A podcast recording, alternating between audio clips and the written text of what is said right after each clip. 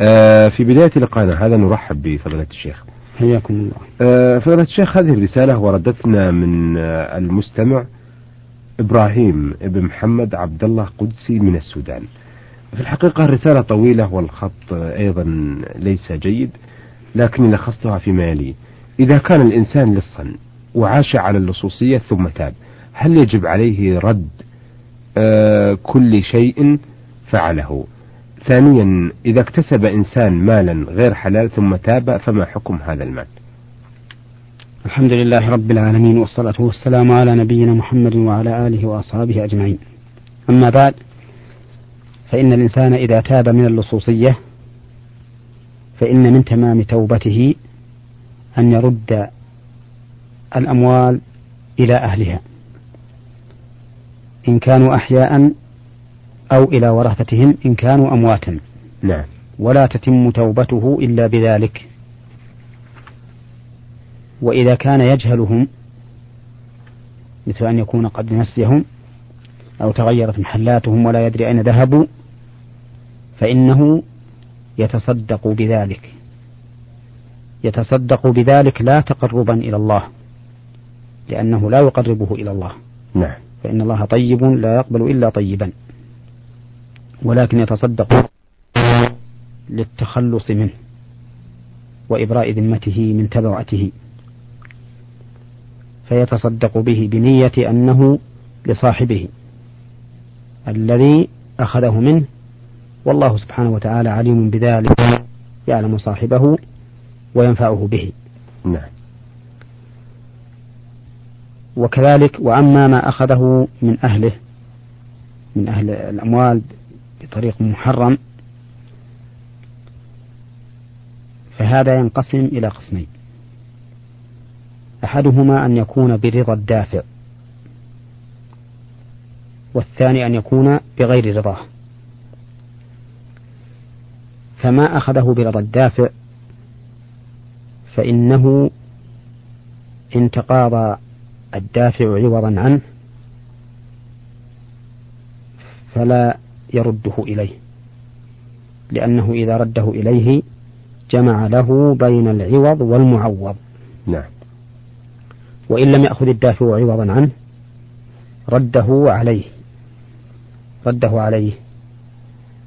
مثال الأول رجل استعمل كاهنا في كهانة فتكهن له والكهانة حرام. نعم نعم. ومن أتى كاهنا فصدقه بما يقول فقد كفر بما نزل على محمد صلى الله عليه وسلم. ولهذا كان كسبه خبيثا حراما. لكن لنفرض أن الأمر وقع. فتكهن له. وأعطاه حلوانه يعني أجرته. ثم تاب. هذا الكاهن فإنه لا يرد هذا الحلوان إلى الذي أعطاه إياه لأن الذي أعطاه إياه قد أخذ عوضه حيث تكهن له الكاهن. نعم. ولكنه أي الكاهن يتصدق بهذا العوض الذي أخذه على وجه محرم ولا يرده إلى صاحبه. وأما إذا كان أخذه برضا صاحبه ولم يعوضه عنه فإنه يرده إليه. يرده إليه. مثل أن يتوسط لشخص بأمر واجب عليه أن يتوسط. كدفع, كدفع ظلم عنه. إنسان توسط لشخص بدفع ظلم عنه. نعم. فهذا واجب على كل مسلم أن يعين أخاه بدفع الظلم عنه. فإذا لم يفعل إلا بعوض يأخذه كان هذا العوض حراما عليه. فإذا تاب وجب عليه أن يرد العوض إلى صاحبه الذي سلمه له. نعم. وذلك لأنه في مقابلة أمر واجب على الفاعل. وما كان واجبا عليه فإنه لا يجوز أن يأخذ عنه عوضا. هذا إذا كان برضا الدافع وهو يعلمه ففيه هذا التقسيم. إن كان قد أخذ عوضا عنه فلا يرده عليه وإلا رده عليه. آه، أما إذا كان المكتسب بغير رضا من الدافع مثل أن يدعي على شخص ما ليس له ثم يأتي ببينة كاذبة ويحكم له على هذا المدعى عليه نعم. فيأخذه. فهذا يجب عليه إذا تاب إلى الله أن يرده إلى صاحبه بكل حال. نعم. وكذلك لو غصب من أحد شيئا. والغصب غير السرقة لأن السرقة يأخذه بخفية من حرزه والغصب يأخذه عيانا جهرا. نعم. بالقوة. كذلك لو غصب من أحد شيئا ثم تاب إلى الله وجب عليه أن يرد هذا المغصوب إلى صاحبه لأنه أخذه بغير رضا منه. نعم. نعم. أحسنتم. آه هذه رسالة آه، وردتنا عن ترك الجمعة مرة للخروج عن البلد. يقول مرسلها مطر بن عيفان الزايدي من مكة المكرمة المدرسة الابتدائية في النجاة يقول إنه يوجد له أقارب في البادية البر وقد دعوني لوليمة عرس عندهم. وكان ذلك يوم الجمعة بعد صلاة الظهر. وقد احترت في ذهابي إليهم لعدم وجود مسجد للجمعة أو حتى للصلاة لأنهم بادية يصلون في الخلاء ولا جمعة عندهم. فذهبت لإجابة الدعوة لقول الرسول صلى الله عليه وسلم إذا دعيتم فأجيبوا. ولكنني لم أحضر الجماعة أو لصلاة الجمعة للسبب المذكور. فهل علينا في ذلك وزر؟ وأرجو لكم الثواب من الله تعالى. إذا كان خروجك إليهم قبل دخول وقت الجمعة فلا حرج عليك. وإن كان بعد دخولها بعد الأذان الثاني فإنه حرام عليك. لأن الله يقول يا أيها الذين آمنوا إذا نودي للصلاة من يوم الجمعة فاسعوا إلى ذكر الله وذروا البيع. ويمكنك أن تصلي الجمعة ثم تخرج إليهم فإما أن تنبههم من الأصل وتقول لهم أنا لا أخرج إلا بعد الصلاة وإما أن تخرج فإذا أتيت وهم قد انتهوا من آه، الطعام فقد قمت بالإجابة. نعم. فقد قمت بالإجابة. المهم أنه لا يجوز لك أن تخرج إليهم بعد وجوب حضور الجمعة وذلك بندائها. وأما إذا كان قبل ذلك فلا حرج عليك. لا سيما إذا كان يترتب على ترك إجابتهم مفسدة كالاشمئزاز والنفور وقطيعة الرحم. نعم. نعم. آه هذه رسالة أيضا من صالح علي الزهراني من ينبع البحر. آه يقول فيها يسأل عن تطليق المرأة لزوجها. يقول أقدم لكم سؤالي هذا حول ما يلي. هل يجوز في شريعتنا الإسلامية أن المرأة تطلق زوجها دون أسباب به؟ وهل من الممكن آه، لزوجها أن يحق لها الزواج بعد ذلك؟ نرجو الإفادة. وفقكم الله. ليس في الشريعة الإسلامية أن المرأة تطلق الرجل وإنما الرجل هو الذي يطلق المرأة. يا أيها الذين آمنوا إذا نكحتم المؤمنات ثم طلقتموهن.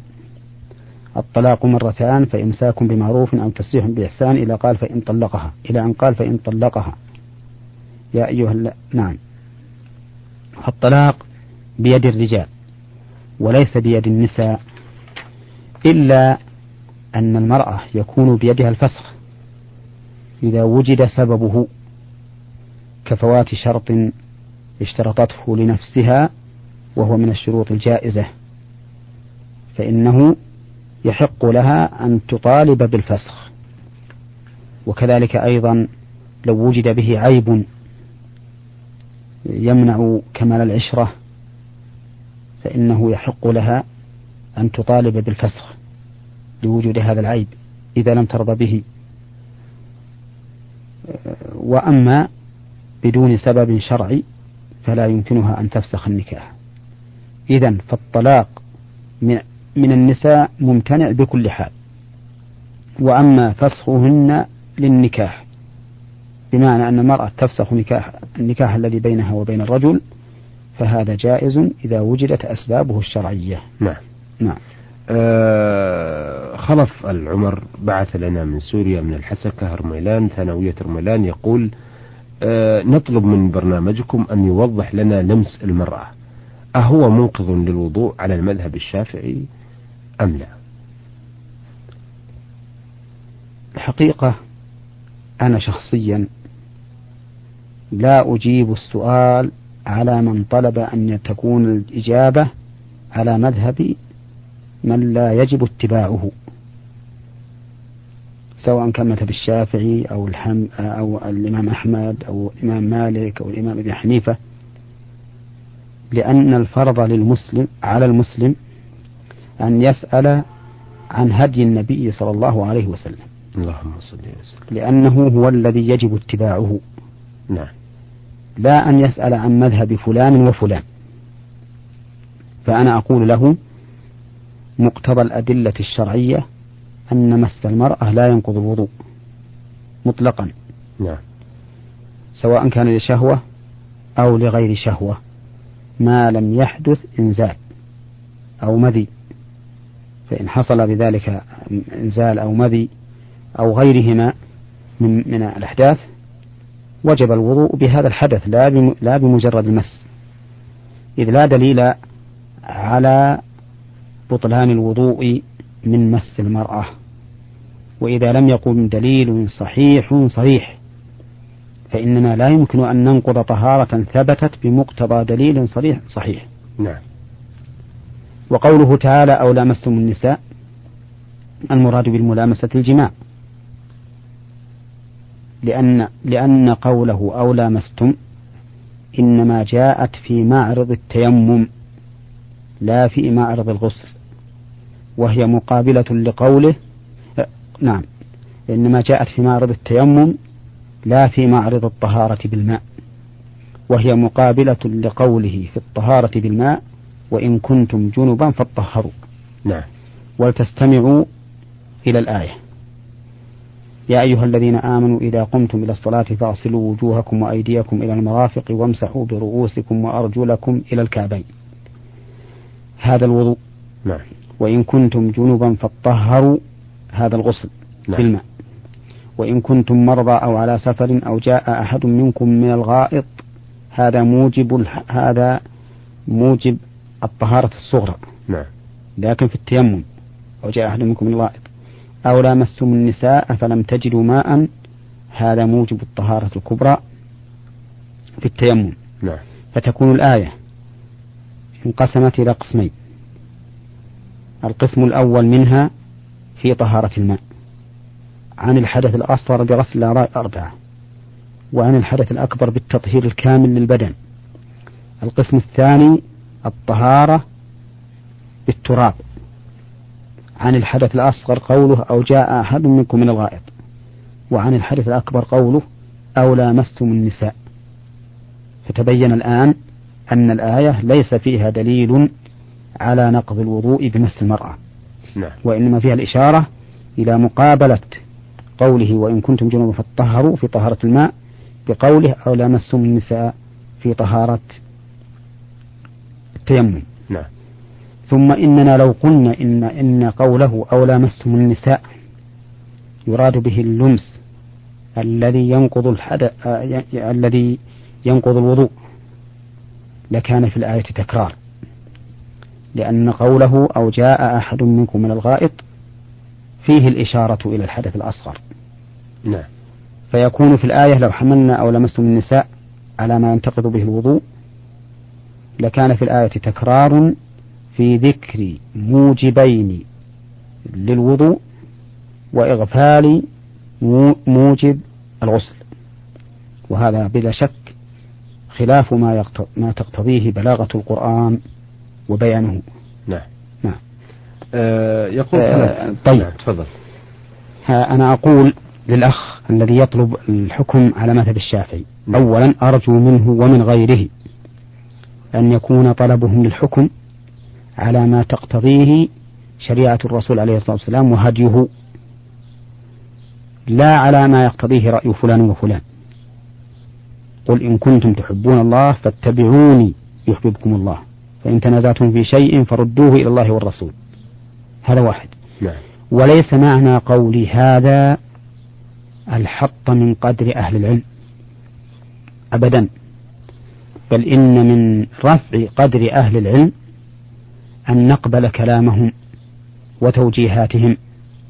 فالشافعي رحمه الله وغيره من من الأئمة كلهم يأمروننا ويوجهوننا إلى أن أن نتلقى الأحكام مما تلقوه هم من كتاب الله وسنة رسوله صلى الله عليه وسلم. نعم. وأنا أقول إن كون الإنسان يتجه إلى مذهب معين لفلان أو فلان لا شك أنه ينقص من اتجاهه إلى السنة ينقص من اتجاهه إلى السنة ويغفل عنها حتى إنه أنك لتجده لا يطالع إلا كتب فقهاء مذهبه ويدع ما سواه وهذا في الحقيقة ليس بسبيل جيد. فالسبيل الجيد أن يتحرى الإنسان آه، ويكون هدفه اتباع الرسول صلى الله عليه وسلم فقط سواء وافق فلانا أم خالفه. نعم. ولا حاجة بي الآن إلى أن أسوق أقوال هؤلاء الأئمة في وجوب تلقي الشريعة من الرسول عليه الصلاة والسلام دون أن نقلدهم فهذا أمر معلوم. ك يمكن الرجوع إليه في كتب أهل العلم. نعم. والذي أعرف من مذهب الشافعي رحمه الله أنه يرى نقض الوضوء بمس المرأة مطلقا إذا كان باليد ولكنه قول مرجوح كما عرفنا مما قررناه سابقا. نعم. والله الموفق. أحسنتم وفقكم الله. أيها السادة إلى هنا نأتي على نهاية لقائنا هذا. الذي استعرضنا فيه أسئلة السادة إبراهيم محمد عبد الله قدسي من السودان ومطر بن عرفان الزايدي من مكة المكرمة من المدرسة الابتدائية وصالح علي